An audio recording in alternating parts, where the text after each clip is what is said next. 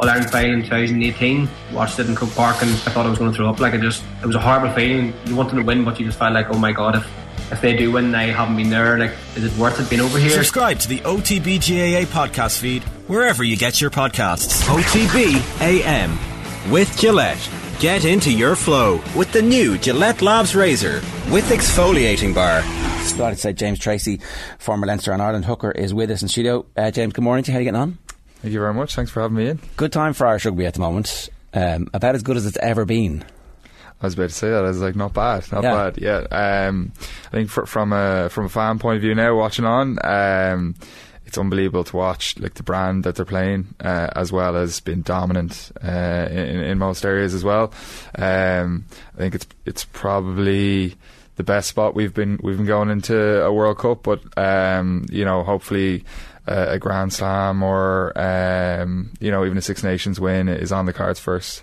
Tell me, uh, I, I was behind the goal um, where Ringrose scored his, his try at the weekend, but in the first half when we had the ball, the the movement of the ball was so quick that at times I was like, which of these lads has it at the moment? And then you'd see the, the play would spin off to the left.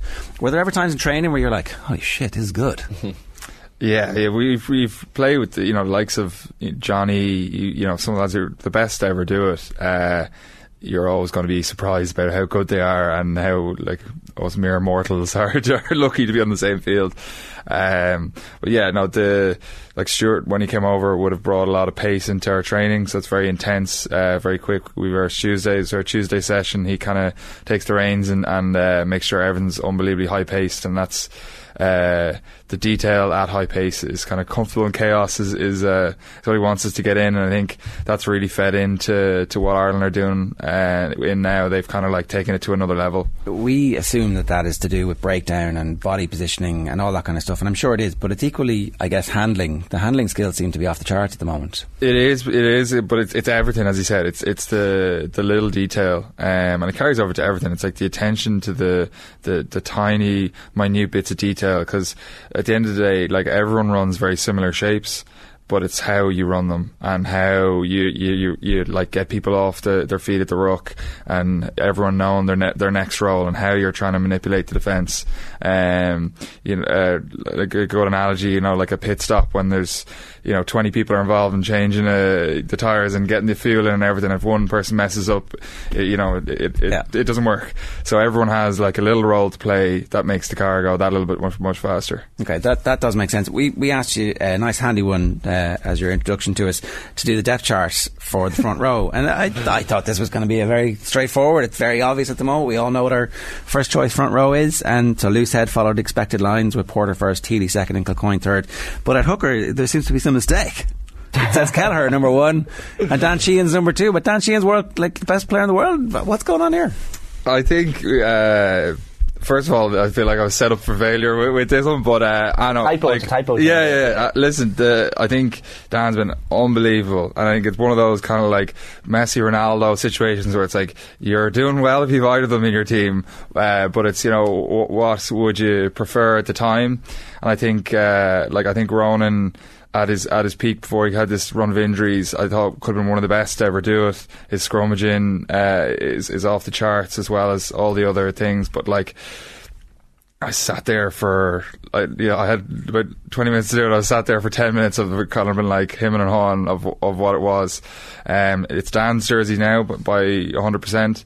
Um, but I just think for, from um, you know playing against both and scrumming against both and everything, I was just kind of like oh, like just you know it's about balance in the front row as well of like who, who you're starting and, and I just tiny like pip. Wow. Okay. Yeah. So explain this to us, right? I- uh, Going against them, um, you, you mentioned Kelleher scrummaging straight off there. What is we haven't a clue what that is, right?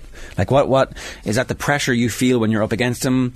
Is that like you're off your spot? Is it his center of gravity? What is it specifically that you're like? Oh, that's Ronan Kelleher. It's a bit of everything. It's his understanding of of how to make you feel uncomfortable. The like every scrum is is different uh, uh, when you're in there, and, and I think that's what makes Tadhg Furlong so exceptional. Is uh, you know there's a lot of scrummers out there who are good by just being aggressive, or they're good because they can hold the fort. But there's a there's a level of intellect which kind of takes you to the next level, and that's like the Tadhg Furlongs of the world is what makes him you know one of the best to ever do it at tight head, um, and I think uh, Ronan would would be kind of very, very, very intelligent in that area, as well as being an absolute freak of nature. Which Dan Sheehan is also an absolute freak of nature. Yeah, so like, that helps. It, it, you know, I'm lucky that these two freaks of nature didn't come along five years earlier because I wouldn't have had any sort of career. So I'm delighted for that. But uh, you know, I can't really pick too much between them. But if I'm to, to nitpick a tiny bit, uh, I, I think I, I'd Pip. Even to have Rob Herring at three, like I- mean, strength and depth, as we've been saying on the show a couple of weeks, for the last couple of weeks, is imperative if you're going to win not only a Grand Slam but a World Cup. So that looks good. Yeah, no, and, and he's unbelievably solid, and, and fair play to him. He's uh, like his his, his throwing, um, and, and seems like his leadership on the pitch, and, and he's very calm, um, which is important, especially like you're coming into to big games. Um, you know, you're you're sitting there and you want to make a big impact, but first you got to kind of. Especially as a hooker, because a lot of times you come on and it's a throw is your first thing, and it's Yeah. a big moment. Yeah. uh, you just got to like fit in, do your job first. yeah, literally fit in, do your job first, and then everything else after that is a, is a bonus. Um, can you explain the in- intelligence of Furlong as well? Because it's not something that, again, any of us understand really. But when you're uh, in a front row against Furlong and, and Kelleher saying, and it's training, how do you know it, it's it's Furlong versus anybody else who could be? What do you mean? What are you feeling that's different when Furlong and you're going up against them? It's more when I'm trying to like when you're trying to do something to them. It's their ability to adapt, uh, or you know they'll come up with something that you haven't felt before, and and that's the difference between you know so like some people can be really good at doing one thing and they can make an unbelievable career doing one thing. Like Michael Bent was an exceptional uh, aggressive scrummager, but he was like. You know, uh, if you're talking top trumps, ten out of ten at doing one thing, Right. um, but uh, you know his uh, his abilities. If you if you could block that, you know he mightn't have had as many things in the repertoire uh, as someone else. But my God, was he good at that one thing? And if he, it was very hard to stop.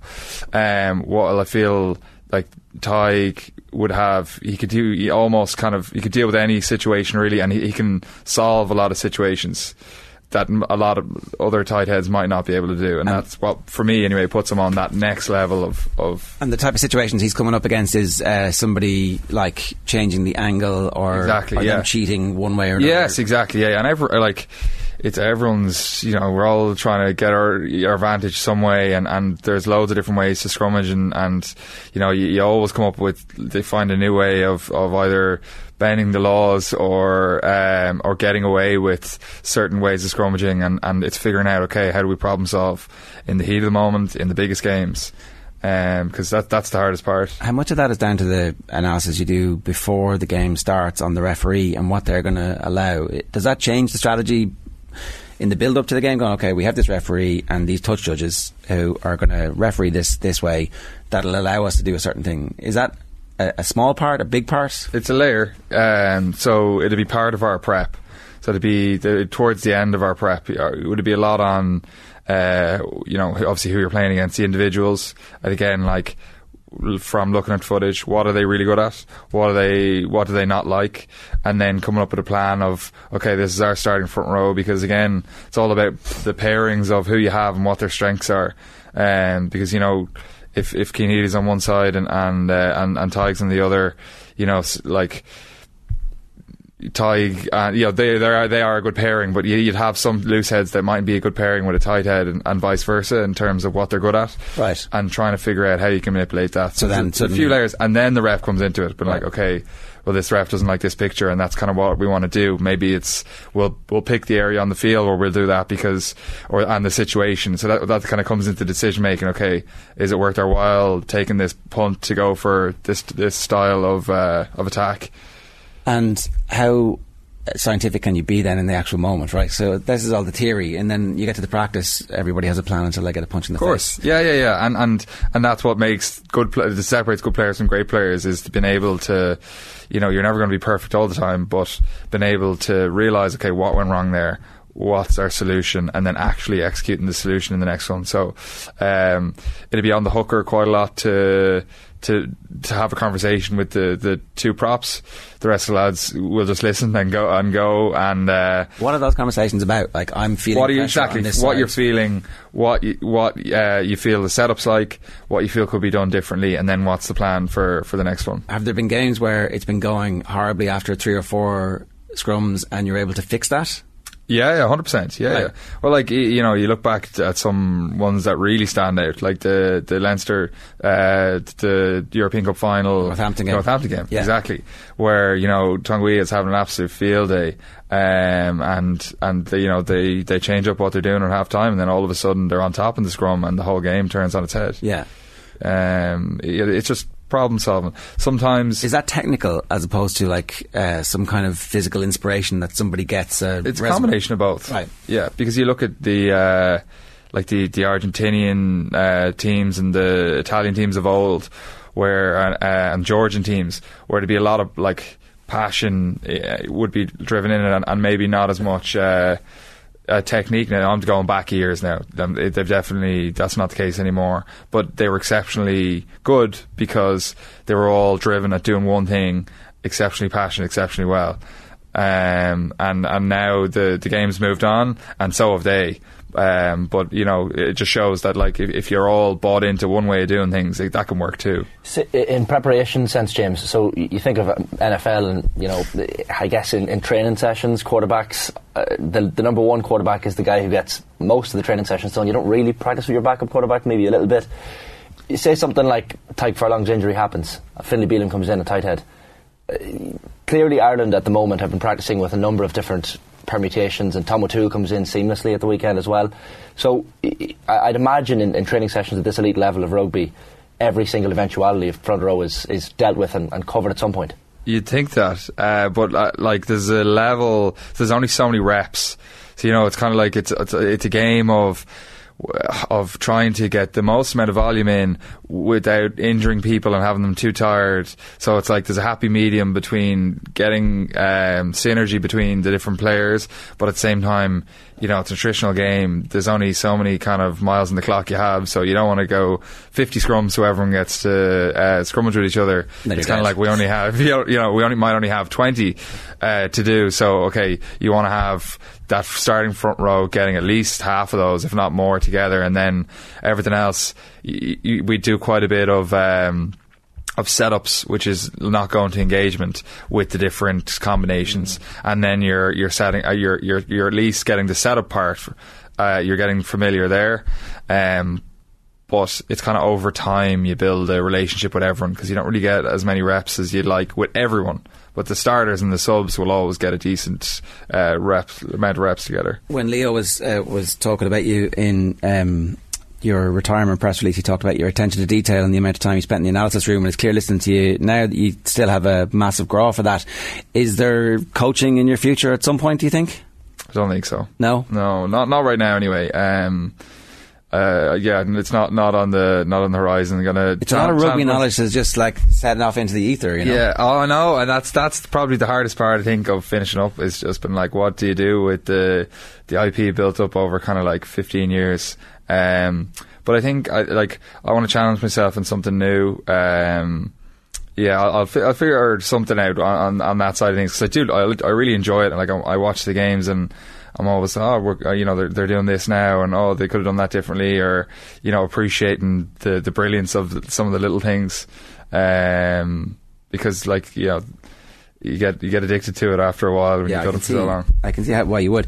Um, the other thing that I'm pushing my Kildare agenda here, um, uh, the rugby in Kildare just exploded. Yeah. Like, uh, obviously there's the boys down in Munster, but um, apparently young Osborne has many other brothers who are uh, nearly as good. There's Jimmy O'Brien.